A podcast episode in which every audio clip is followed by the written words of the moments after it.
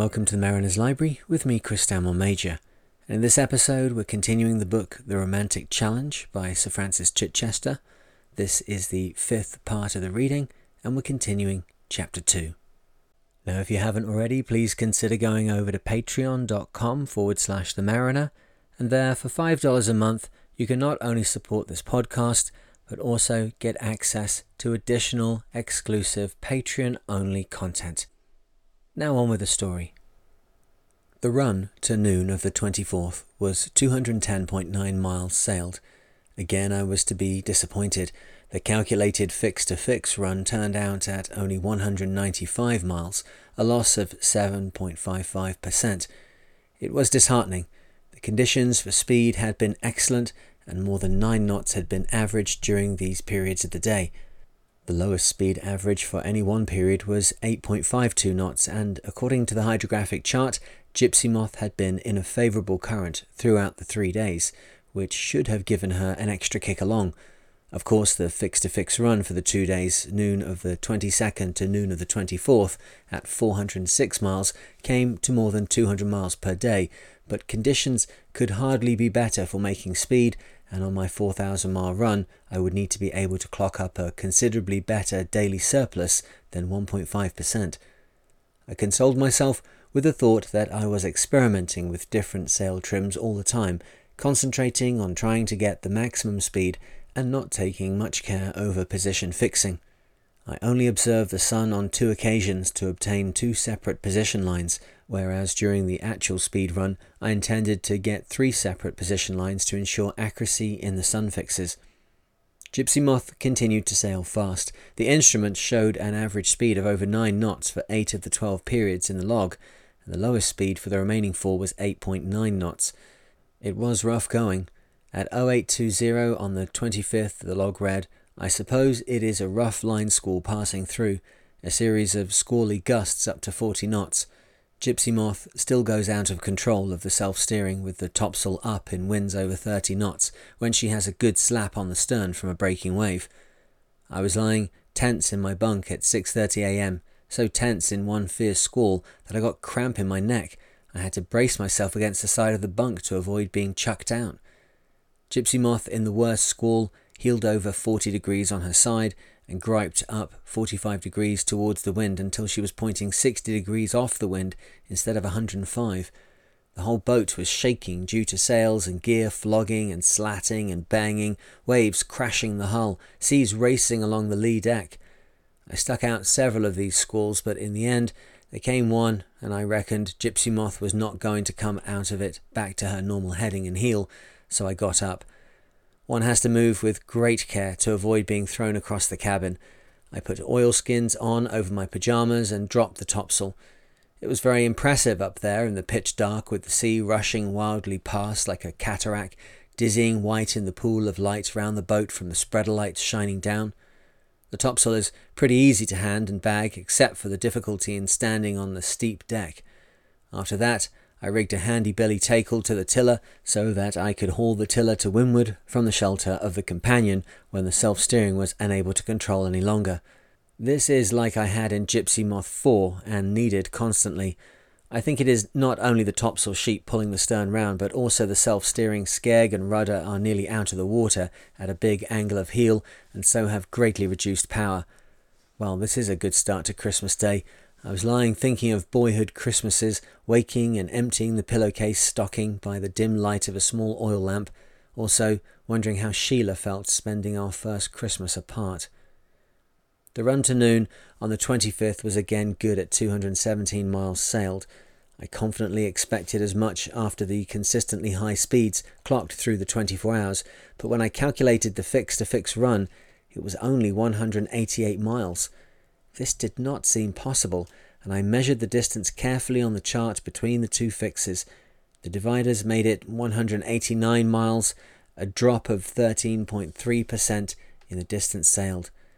So, although Gipsy Moth had sailed 861.4 miles in the four days, the four point to point runs only totalled 778 miles, which was 22 miles short of the 200 miles a day average I wanted.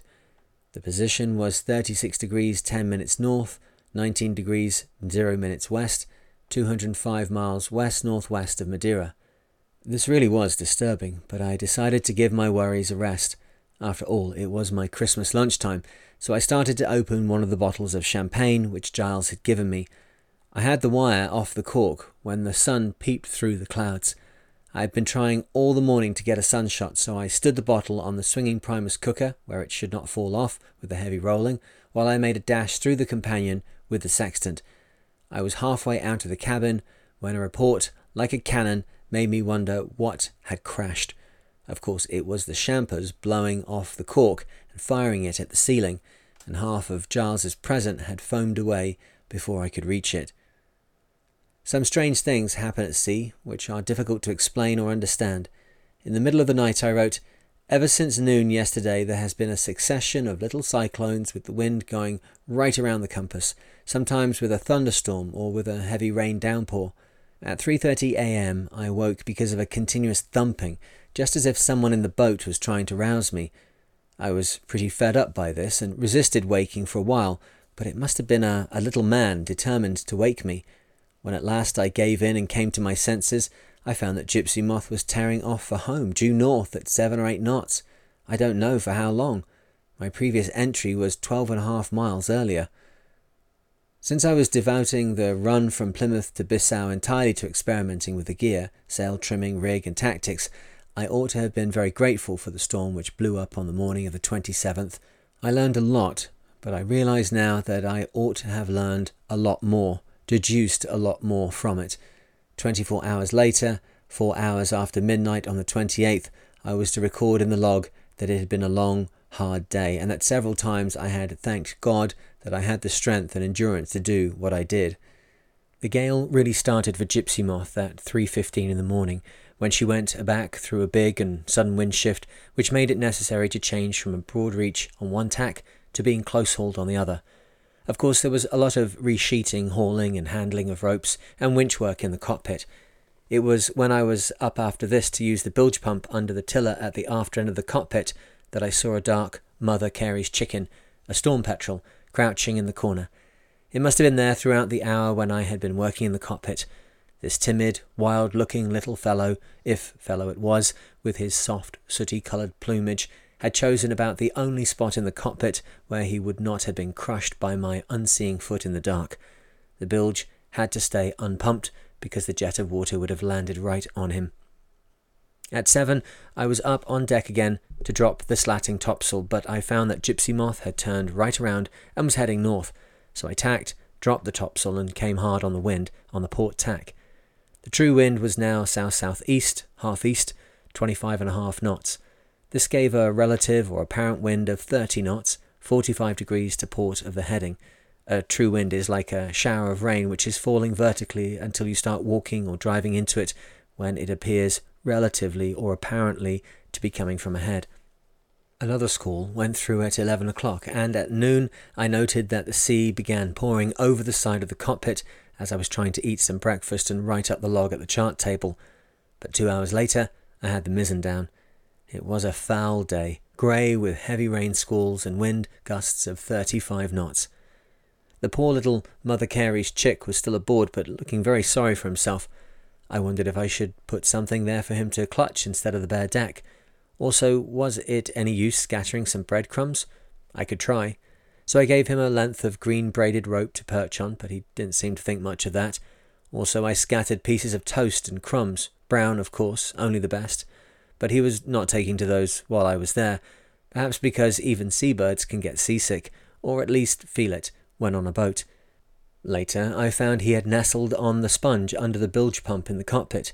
He looked less forlorn, almost as if it had made a difference, someone trying to be nice to him. I dropped the number one jib at 14.15. It took me a longish time to stow it in the special envelope bag made to wrap round the sail on the stem so that the sail could be kept permanently hanked on, the topmast stay. The object was to save bagging the sail, an exercise which can use up a lot of energy in a single hander when it is a heavy, stiff sail and sees a washing over the stem in a high wind. The foredeck sailcoat was one of Robert Clark's ideas, but I'd been toying with it myself for a long time and thoroughly approved of it in theory. In practice, it turned out to be only troublesome, and in the end damaging. It was troublesome working the sail into the envelope so that the cover flaps could be secured round it. This had to be done thoroughly so that neither wind nor water could get in and force the cover open. The damage came later. However, I logged at that time. I think it may be a good thing when I get to know it. It was very wet on deck in the lashing rain, but the sea felt warm as it splashed in my face. Rather than disturb the chick, I set to with the dinghy bailer to scoop into a bucket the bilge water now running over the cabin floor with a horrid swishing noise, carrying it precariously through the boat to the cockpit. I was working my passage through the boat with my seventh bucketful when pandemonium broke out on deck. The mizzen staysail was flapping madly. Something had bust. The din and the shaking of the boat under my feet and my hands was terrific. My heart sank. I thought it was the end of the sail. When I had donned my hard weather gear and harness and sallied forth, it was not as bad as I had feared. The shackle holding the clew of the sail to the end of the boom had gone, and the sail, being loose footed, was then free to flap as wildly as it liked. It still had one shackle in the clew thimble and was beating the boat with that. I could only see one small tear in the sail and a batten pocket starting to break away. I could in fact have left the bilge water to the pump because I found the chick had moved into the cabin. When I got below again after attending to the mizzen, he seemed quite happy. I hoped he would not occupy my bunk, but I saw him eyeing it. By 1710, the barometer had dropped 2.5 millibars in just over two hours. With a new shackle fitted to the mizzen staysail and a handy billy with one end anchored at the mizzen mast, I was able to pull the foot of the mizzen out enough to join the clew to the end of the boom and then hoist the sail. At the end of it all, I was wet through again, but this time with sweat. I put the Mother Carey's chicken on my hand in the cockpit and held it up facing into the wind in the hope that it would take off, but it only fluttered down to the cockpit sole. There was a lull in the wind, but the barometer was down another two millibars in three and a third hours, and the sky looked horrible at nightfall. I thought that Gipsy Moth was in the centre of a small depression, and that she would hit the other side of it soon. An hour after midnight, the barometer was down another two millibars, and on looking into the cockpit, I was astonished to find the heading had swung from 240 degrees to 130 degrees. The wind had suddenly backed to east and increased to 30 knots again. When I went on deck to drop the mizzen, I was surprised to find no chick in the cockpit. I searched thoroughly with a torch because I did not want to squash him. I hoped he would be all right and had flown away, for I had been afraid he was going to die. The large light weather vane on the self steering gear was taking an awful hiding, so I decided I must change it for the smaller one. This proved a complicated and difficult job. It was a dark night, and I could only attach the side facing away from the yacht by feel. Sometimes the stern flicked in the air, and it was a strange experience to be high in the air looking down on a big sea passing under me thirty feet below. A few hours later, at 3 a.m., according to the log, I had to take down the staysail the last sail I then had set. Gipsy Moth had been crashing through the night at nine knots under it alone, out of control of the self steering gear. I could hardly keep from being thrown out of my bunk. Gipsy Moth was fine, but there comes a limit to what anything will stand, and it looked as if more and worse was to follow. It seemed like, it was, what I would expect on the outskirts of a hurricane. The wind pressed my clothes to my body, and my vision was limited because the peak of my cap was being blown hard against my nose. I saw great sheets of spray in the air, scattered like giant bucketfuls of water. The ordinary spray burst as if it were smoke from a cannon. The staysail was like an enraged animal, and I could not work the hanks right down to the boom because the wind pressed so hard on the foot that, with the clew being secured to the other end of the pole, I could not overcome the wind which pressed the sail out into a taut curve. This was not important, except that the untidy stowage meant more windage, which in turn produced more movement. If only the boat could have stayed unmoving. The force of the blows from the waves would have been that much less. I was soon soaked. The wind blew the water up under my oilskin smock top, even though I had fastened it tightly round my waist. When I returned to the cockpit, I spent what seemed a long time trying to coax Gipsy Moth to head downwind under her bare poles but an extra fierce blast of wind with a slewing wave would start her broaching to across the wind, and the self steering could not prevent it. Broadside on seemed to be the natural stance for her racing lines, and nothing less than a man at the helm would keep her headed elsewhere. I reckon the natural stance of a boat is the safest anyway, but in this case it was much less pleasant. By 0400 on the 28th, the barometer had risen a few millibars, and with it the wind increased, registering up to 60 knots. At about 10, a big wave came aboard, and there was a great crashing of crockery and gear as Gipsy Moth was flung viciously onto her side. I felt lucky that I had been forced back into my bunk and not flung out of it. As Gipsy Moth righted herself, I clambered out, but I could not see any serious damage except for the spinnaker pole housed on the port side of the deck, which had been well and truly kiboshed by the waves. It had a big kink in it, which from below I reckoned to be about 150 degrees. There was a lot of water in the cabin, most of which I thought had come in under the companionway hatch cover. I only hoped that the fastenings of the after peak hatches had held, and that the hasps of the bins under the cockpit seats in which I kept so much of my emergency deck gear had kept the lids closed down. The upper lifeline was sagging, apparently pulled down in one place, and I thought it must be where the end of the kinked pole had tangled with the foredeck net. The wind has eased, I logged, I have not noticed it much over 50 knots lately. More important, it has not got the same savage shriek. I have often noticed the difference between two winds of the same speed. One may have a powerful, urgent, impatient note, the other of the same speed will not. It is some extra quality which I have never heard or read about. Anyone might wonder at my lying in my bunk instead of being on deck, soaked to the skin as I was after dropping the main staysail, but I must work up my log to deduce where Gipsy Moth has gotten to, and this is the only place in the yacht where I can do so at present. At 1900 hours, I logged that I had headed Gipsy Moth dead downwind a number of times by using tackles attached to the tiller, hoping that self steering would be able to control her from there, but each time it was a failure, and watching in the cockpit it was easy to see why. A big wave would creep up on Gipsy Moth and break right under her counter, picking up the stern and carrying it round as easily as a dog carrying a bone, leaving it there so that Gipsy Moth was broadside to the wind and the self steering was unable to get her back on course unaided. I thought of hoisting a reefed main staysail, but in the end voted against it because the wind was still up at 60 knots. So I hauled out my brand new storm jib from the forepeak, trying hard not to let any water into the open hatch. After reeving the topsail sheets through the snatch blocks, which I rigged to the big deck eyes amidships, the storm jib sheeted and set beautifully, and peace reigned. Gipsy Moth ambled quietly down the moaning wind at six knots, rolling pretty drastically and with a big comber striking every few minutes. Those waves, I wrote in the log. I was on the foredeck when one broke there, and I marvelled at it.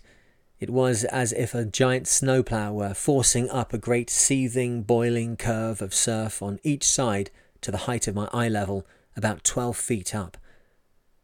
My 25 foot spinnaker boom was a sorry sight. It had been on the deck in its usual stowage position, with the gooseneck snap hooked to a big deck eye in the angle between the side deck and the side of the doghouse. The other end of the boom lay in a curved chock on the deck forward of the mast, now it was broken like a cardboard cylinder, with two big kinks in a ten foot length of it.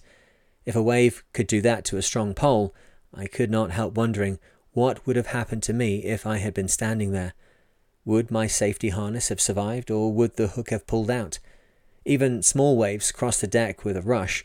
When I had been sitting on the deck completing the furling of the topsail, a wave caught me and swished me right over to the side of the boat where my legs were in the water under the bottom lifeline.